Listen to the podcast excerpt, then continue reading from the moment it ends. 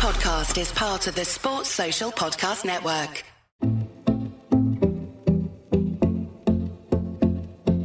It's the biggest sport in the UK for female participation. 1.4 million women and girls taking part at some point during a season, with 320,000 adults playing every fortnight. England are the reigning Commonwealth Games champions. Liverpool recently staged a successful World Cup. And the new Super League has 11 clubs with some of the world's best players vying to be crowned British champions. I'm John. And I'm Michael. Unlike every sport in this country, netball came to a grinding halt in March 2020. The COVID 19 restrictions ended the Super League season after just a handful of games. So, how did the clubs cope, and what does the future look like? Let's find out in this latest episode of Great British Bosses, the podcast from Anything But Footy that focuses on the men and women running sport in this country. Hi, guys. Uh, my name is Sam Bird, and I'm the CEO at London Pulse Netball. Well, Sam, you say you're the CEO, you're also director of netball and head coach. Are you either a control freak or is it the reality that this is what it is like for professional netball clubs in the UK? Uh, well, that's a nice, easy one to start with. Um, uh, probably by default, um, I became CEO uh, during the, the pandemic um, in April last year, and um, that was really as an interim position to start with, um, uh, enable to to enable the club to really steer its way through the pandemic and to continue to grow and be successful, notwithstanding the restrictions um, of the pandemic. Um, and I, the idea at first was that I took over as interim CEO and carried on as director of netball and head coach for the VNSL team. Um, but uh, I found that um, surprisingly, uh, I was quite effective in the role and also um, really passionate about the role. And uh, I was awarded a sort of uh, permanent position very quickly after taking that interim role. So I am in an unusual position of being CEO and director of netball and head coach. Um, but the secret to that is to surround myself with lots of very, very good people. And that's how I'm managing. We'll talk about the new Super League season, which is just around the corner, and what that's going to look and feel like very shortly. But a couple just before we move on to that, Sam, about the work that you did during the pandemic, because we were really impressed with the way that London Pulse kind of reacted to COVID, reacted to coronavirus. And your initiative, if you like, Inspire, Educate, Train, which was a program not just for your netball players, but for, for netballers at all levels. Tell us a bit more about that and the work you were doing. Yeah, well, we we decided we were either going to approach the getting through this pandemic in one of two ways. We were either going to shut up shop and do nothing and try and come out the other side, or we were going to be proactive during that time. And we decided as a group that we wanted to be really proactive um, for a number of reasons. The, the first is we're still a new club and we wanted to develop partnerships um, when people actually had time to talk to us because they were also um, not as active in their normal working lives. Um, but also, we feel very strongly that as a flagship um, club in London, being the premier club in London, that we should be um, in the community and supporting the community through the pandemic. So that's how the Educate, Train, Inspire program came to light. And it's really taken off um, now, where we, we actually run uh, one session every week um, on various things from health, mental well-being, um, strategy, racism, tackling all sorts of different issues within netball that we um, roll out to every member of our club and our members and our staff. And we just felt that um, as a as a, a a sport and being a premier female sport that we should be reaching out to our own community during a difficult period of time. So that was a key driver for us, and it was received really well. And it was something that your roster, your players really brought into and bought into as well. Yeah, and that's uh, again part of our philosophy that the, the, the girls at the top of the tree, so the, the the professional athletes that are getting paid, can inspire the junior ones that want to be in their place um, in years to come. And so things like um, explaining what it takes to win and and um, what what it takes to be a professional athlete, those types of talks were really really useful for the younger athletes to to listen to um, because it's really important that people understand that every athlete that's made it, as far as they can see, has had setbacks, has had bumps in the road, have had difficult times, and that actually you've just got to persevere if you want to reach that goal. You, have got to work really hard and manage those bumps in the road. So it was giving a realistic spin on what it takes to be a top athlete as well in our sport. So, Sam, you came to London Pulse in May 2019 after successful years at, at Severn Stars. How different is London netball compared with the rest of the country? Um, it's it's so unique. Um, the diversity in London is just uh, wonderful, and I was lucky enough to work in my other profession in London for a long time. And um, I think the thing that makes London special is that um, there is genuine diversity. There's genuine engagement with communities from uh, low socioeconomic families to very wealthy families from different cultures, different religions. Um, and to give you an example, within our own club, there are over 30 languages spoken. And for, for us, and for me in particular, that just makes us a very special club and a very special um, community. So it, it what that does is it gives a platform to expand our reach, and it also gives us a platform to celebrate those sort of differences and diversity and different cultures within our own network and that just makes it a really fun place. um, you know, on our netball court, it's very normal to hear players speaking in different languages to each other. That you know, where the English is not their first language, um, and it's perfectly normal. And we're trying to continue to promote that so that um, we we really have a global impact in terms of encouraging people engaging with our sport. There's also a lot of noise in London, particularly in the media, and, and football, as we know, tends to dominate. That's why we call this podcast Anything But Footy. How much of a challenge is it to get your voice heard?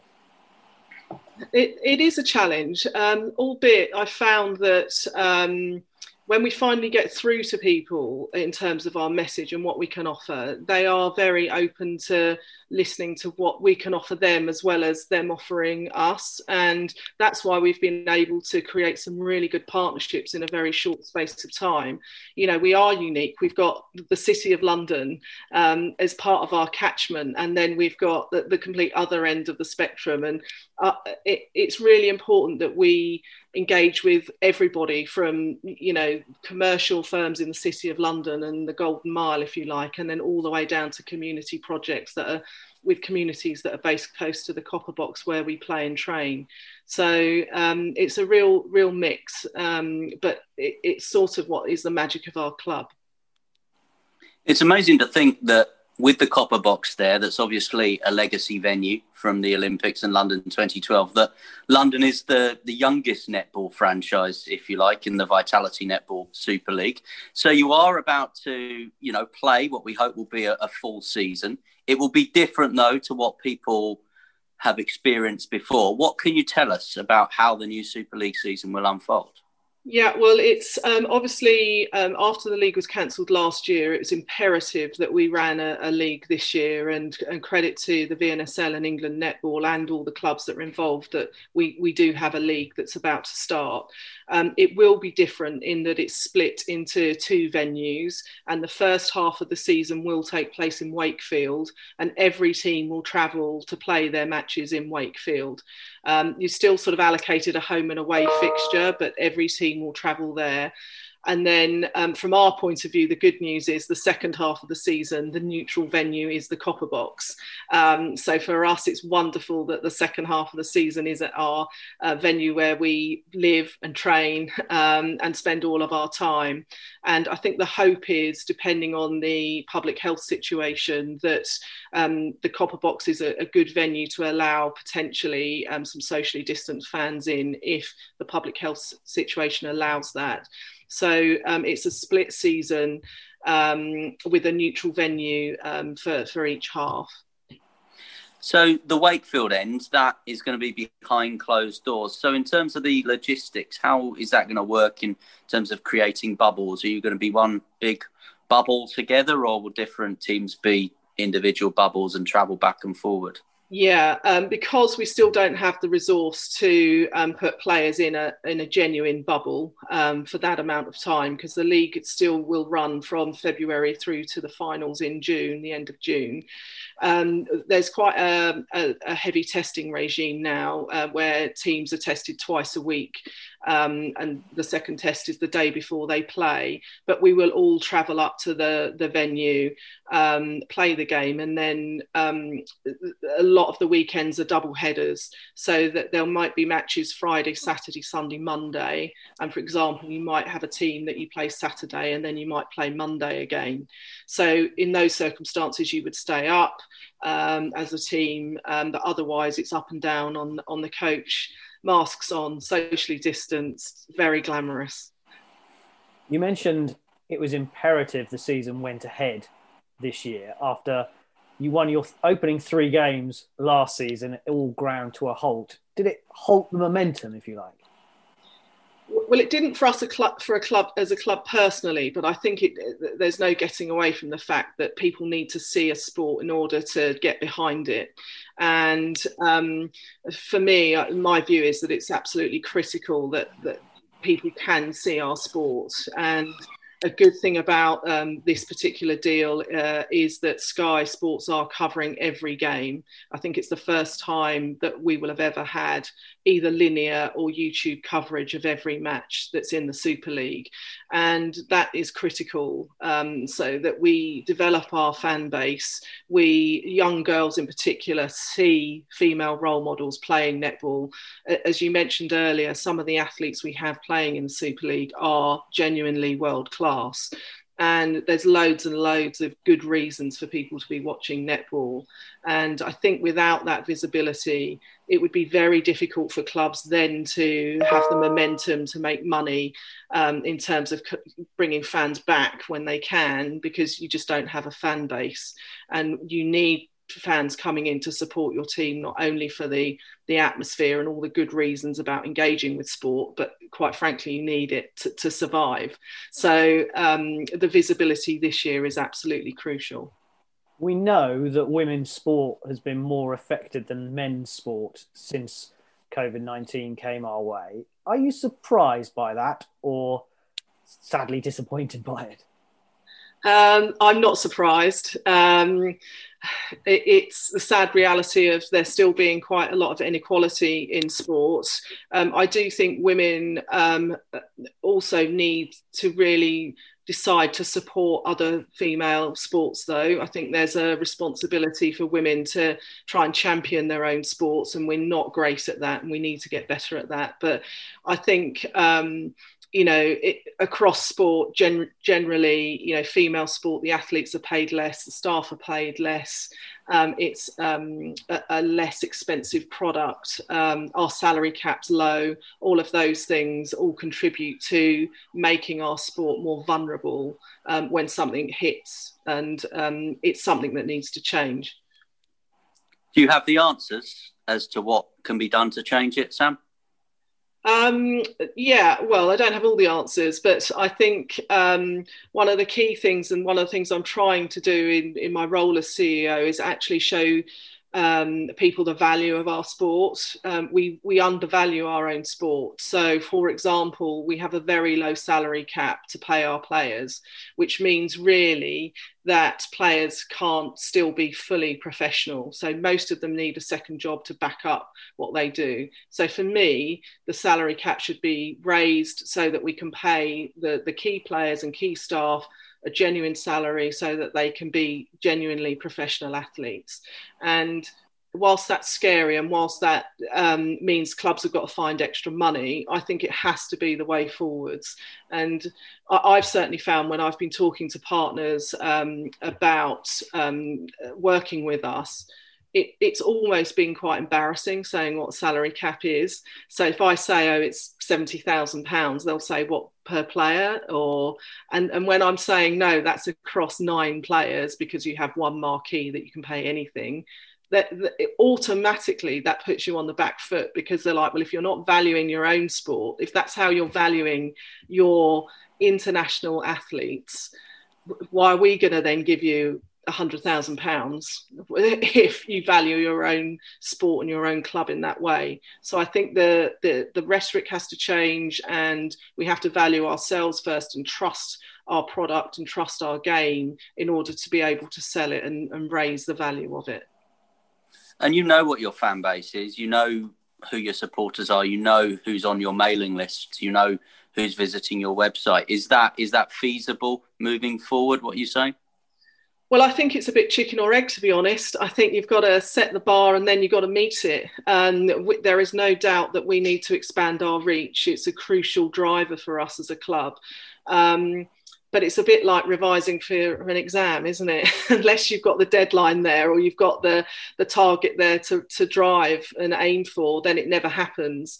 And so uh, I'm very much like, you've got to put that there, you've got to make that the standard, and then you've got to meet it.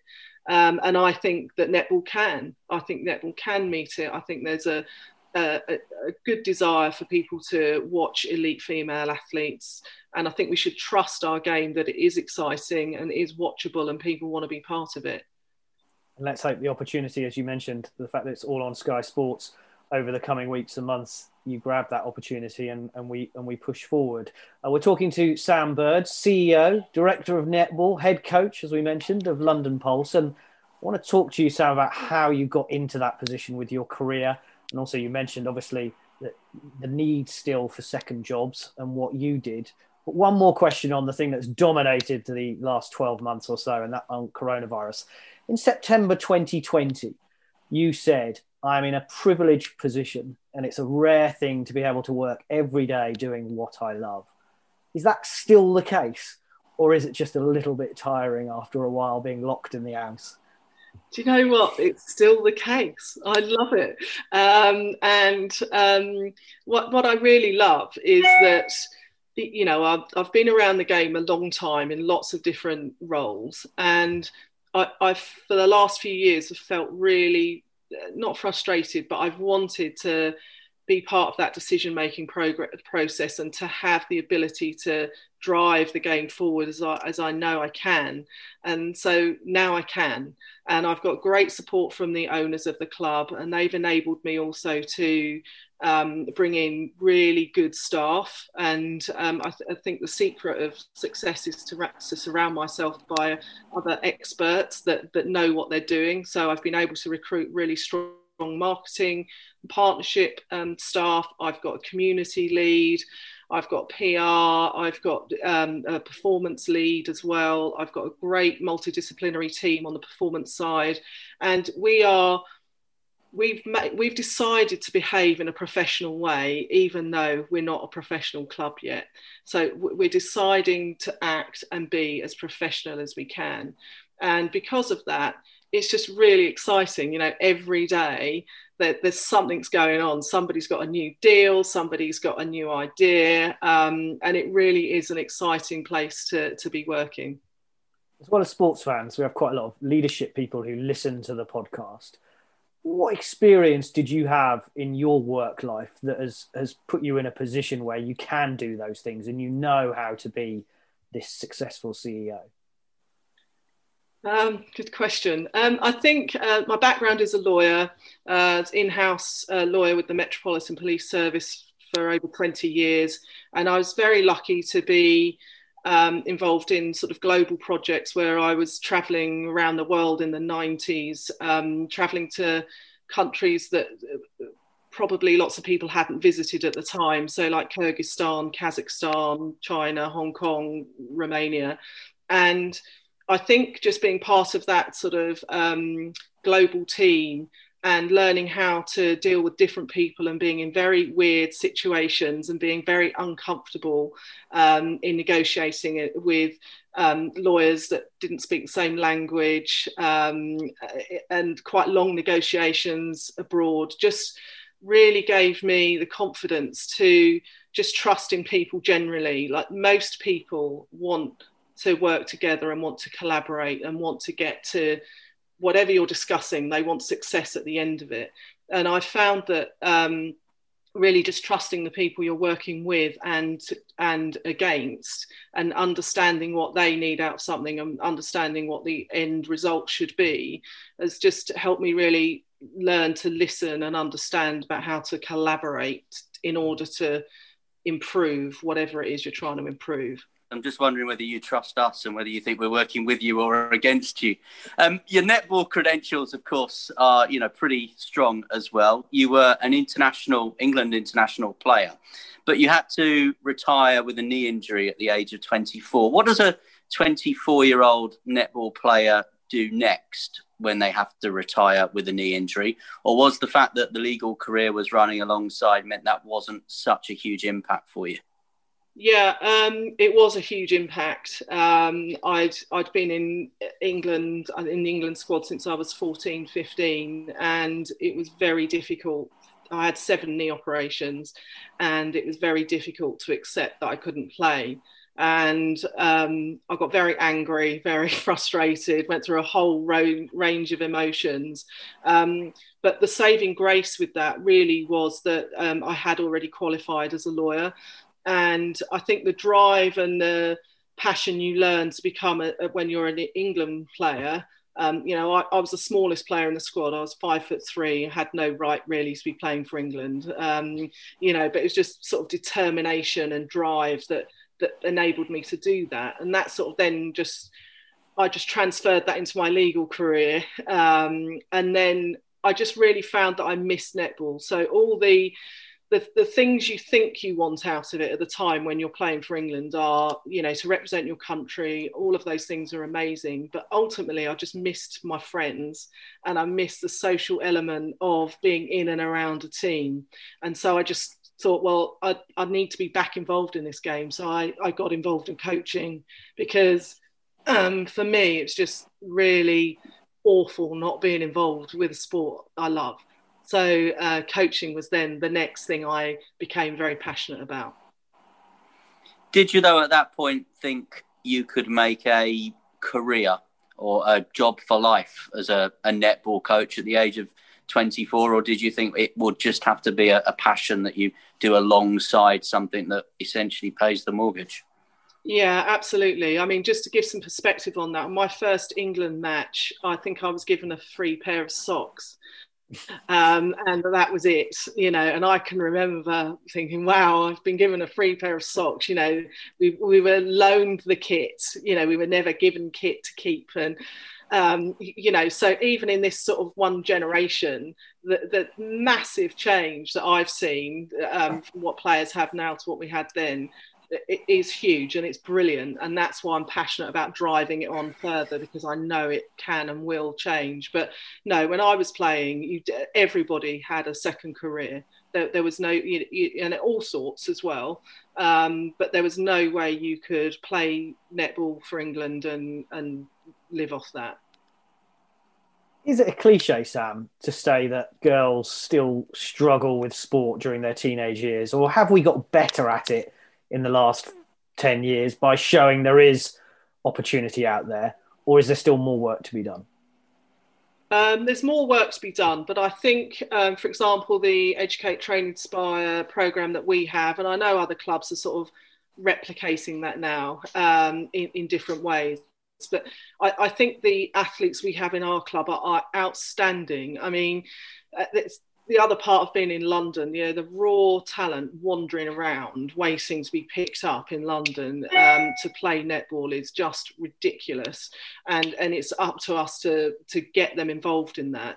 But I still think that um, teenagers just generally they all seem to have a lot more to worry about nowadays. Um, you know, it's just, um, and even from the point of you know, when we went on tour with England, you know, there were no mobile phones. There were, you know, you just played and then you went and had fun, you know. And even now, I, I want our elite athletes, even our junior athletes through our pathway, to enjoy it and have fun because the ones that do come into the pathway then take it very very seriously at a very early age and that's something we have to be careful of as well um, but i think again one of the things we're looking at doing is um, trying to make that lower level, that younger age group, more visible as well. Because uh, my daughter, for example, is um, 13, she'd rather listen to a 18 year old than a 25 year old. So I think um, having that younger sort of end of the uh, elite athletes then Um, far more identifiable to a younger teenager than maybe an adult elite athlete because it just looks too far away. Whereas if they can connect at a more sort of realistic level where there's maybe only four or five years difference, I think they see that they can achieve that and be that much more. So we're looking for that visibility at that age as well. Before Michael mentions he was there watching it, how crucial was England winning the gold medal at the Commonwealth Games in Gold Coast in 2018? I was there, brilliant. I saw it. well, it was um, absolutely brilliant um, on every level. Um, you know, uh, just every every level um, for female sport for England to beat the Aussies in Australia. Um, doesn't matter what sport that is. Everyone wants that to happen. Um, it was brilliant for the players involved and the coaching staff involved, and Tracey Neville obviously was the head coach then. But just um, in terms of the momentum and how that carried through to the World Cup that was held here the following year w- was brilliant. And I think that just gives you a window of what is possible in netball. And that, that it wasn't just that we'd won the gold medal it was the nature of how we won it. You know it's the last second. It was really exciting. Um, you know lots of people that would not normally take an interest in netball found that an interesting story. And those are the sorts of stories we've got to recreate with the super league and other events like that that create that level of passion and excitement that our game offers you're not, as we know, an Olympic sport, and that's probably not something that's on the agenda in the near to midterm future. You are a Commonwealth Games sport, as we said. How important will Birmingham in 2022 be? And then how concerning is it for you that we still don't have a host for 2026. And potentially, because of the pandemic we've been in, the Commonwealth Games might never be seen the way we have known it all of our lives ever again after Birmingham. Yeah, I think there's some massive sort of um, policy decisions to be considered, and how how we're going to keep that visible as well if there's still restrictions on fans or global travel or um, lots of the commonwealth countries may not be able to afford to send teams that there's a huge number of challenges in in relation to the commonwealth games. Um, for us it is as you say a flagship event. Um, you know it's a key part of our calendar that and the world cup. They are the two biggest things you can achieve in netball. So for us it's, it's brilliant for it to potentially be in birmingham and but I think again, I think we've got to start being more creative about how we interact with the fan base um, digitally as well, um, because we've got to accept that there may still be restrictions. And as you say, there may be restrictions for a long period of time yet. And so we've got to get better at reaching out to a fan base and helping them feel engaged, even if they're not actually at the event previous guests on this podcast, uh, Ian Reid, who's the, the chief exec at Birmingham 2022. Uh, we spoke to him. We spoke to David Grevemberg, the CEO of the Commonwealth Games Federation. And we were struck by something David said to us about the future of the Commonwealth Games. And he said that, you know, nothing is off the table. And Birmingham will experiment with this. They will have some events in India. In a general viewpoint, do you see that that might be the way that these sort of multi sport large events might have to go? It may well be. Um, I mean, I know there's even talk of um, some of the events for the Birmingham not actually taking place in Birmingham. Some will be in London, some will be around the country, depending on um, that specific event. And I, I guess uh, there's two key things. The, the, the first thing is an as an athlete, you want to be with all the other athletes, and you want that sort of camaraderie. And again, I come back to one of the key things that you don't necessarily realize whilst you're competing but one of the pervasive things is the friendships you make and the connections you make and and that's always been with everybody at the same venue or the same country um, involved in that event and i think that shift will be a challenge um, because i think you lose that sort of camaraderie and that connectivity if you're having to hold different events in different places. But every athlete, I'm convinced, would still say they'd rather still take place in a, a part in a competition with those adjustments and those restrictions because they still ultimately want to compete for medals and things that they've been training for. So I, I think um, the key thing on that is to communicate what that might look like as early as possible so people have clarity. I think one of the things that's changed through the pandemic already for us is like the total chaos that there was in March compared to everybody being a bit more uh, understanding and prepared to be flexible about changes and um, you know short-term changes and rescheduling people are much more understanding about that now than they were um, back in March. So I, I, think that needs to be part of the, the dialogue for major championships like um, the Commonwealth Games. So let's refocus then on the new Super League season. London Pulse, what's the aim for the season? What know, what are you what are you on that first day as head coach going to be saying to the girls?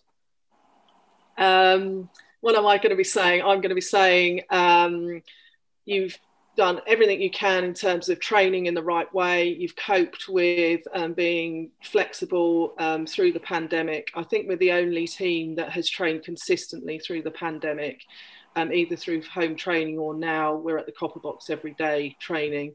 Um, so I think for them just to believe that they can succeed because the hard work that's gone into it um, inevitably means that good performances will follow. So I, I, really don't want them to be too nervous about it. I want us to go out and enjoy those matches and enjoy competing because it is actually a privilege to be able to compete again. And I know we've got a good squad. I know we've got a squad that can, on its day, beat any other team in the league. And how proud will you be of all the work that you've done as a club, not just with the, you know, your your first team, if you like, but at every level? How proud have you been, how proud will you be when it all gets going in Wakefield? Oh, it's it's going to be a, a great a great day because um, we we have, as you know, kept all of our pathway running as well, and we even added to our pathway. We introduced a multi-sport. Um, um, squad as well, um, age 12 and 13. So we've expanded our pathway through this pandemic. And every member of that pathway and every member of staff is contributing to the success of the club. And um, the, the VNSL team is the showcase of that, but it's only one part of that. So um, it, it will just be great to know we've got the support of everybody in our club and all our fans and members um, when we go out um, on court on the 13th. Well, we wish you all the best. Sam Bird, CEO of London Pulse, thank you very much for talking to Great British Bosses. Thank you both for your time. It's a pleasure. Social Podcast Network.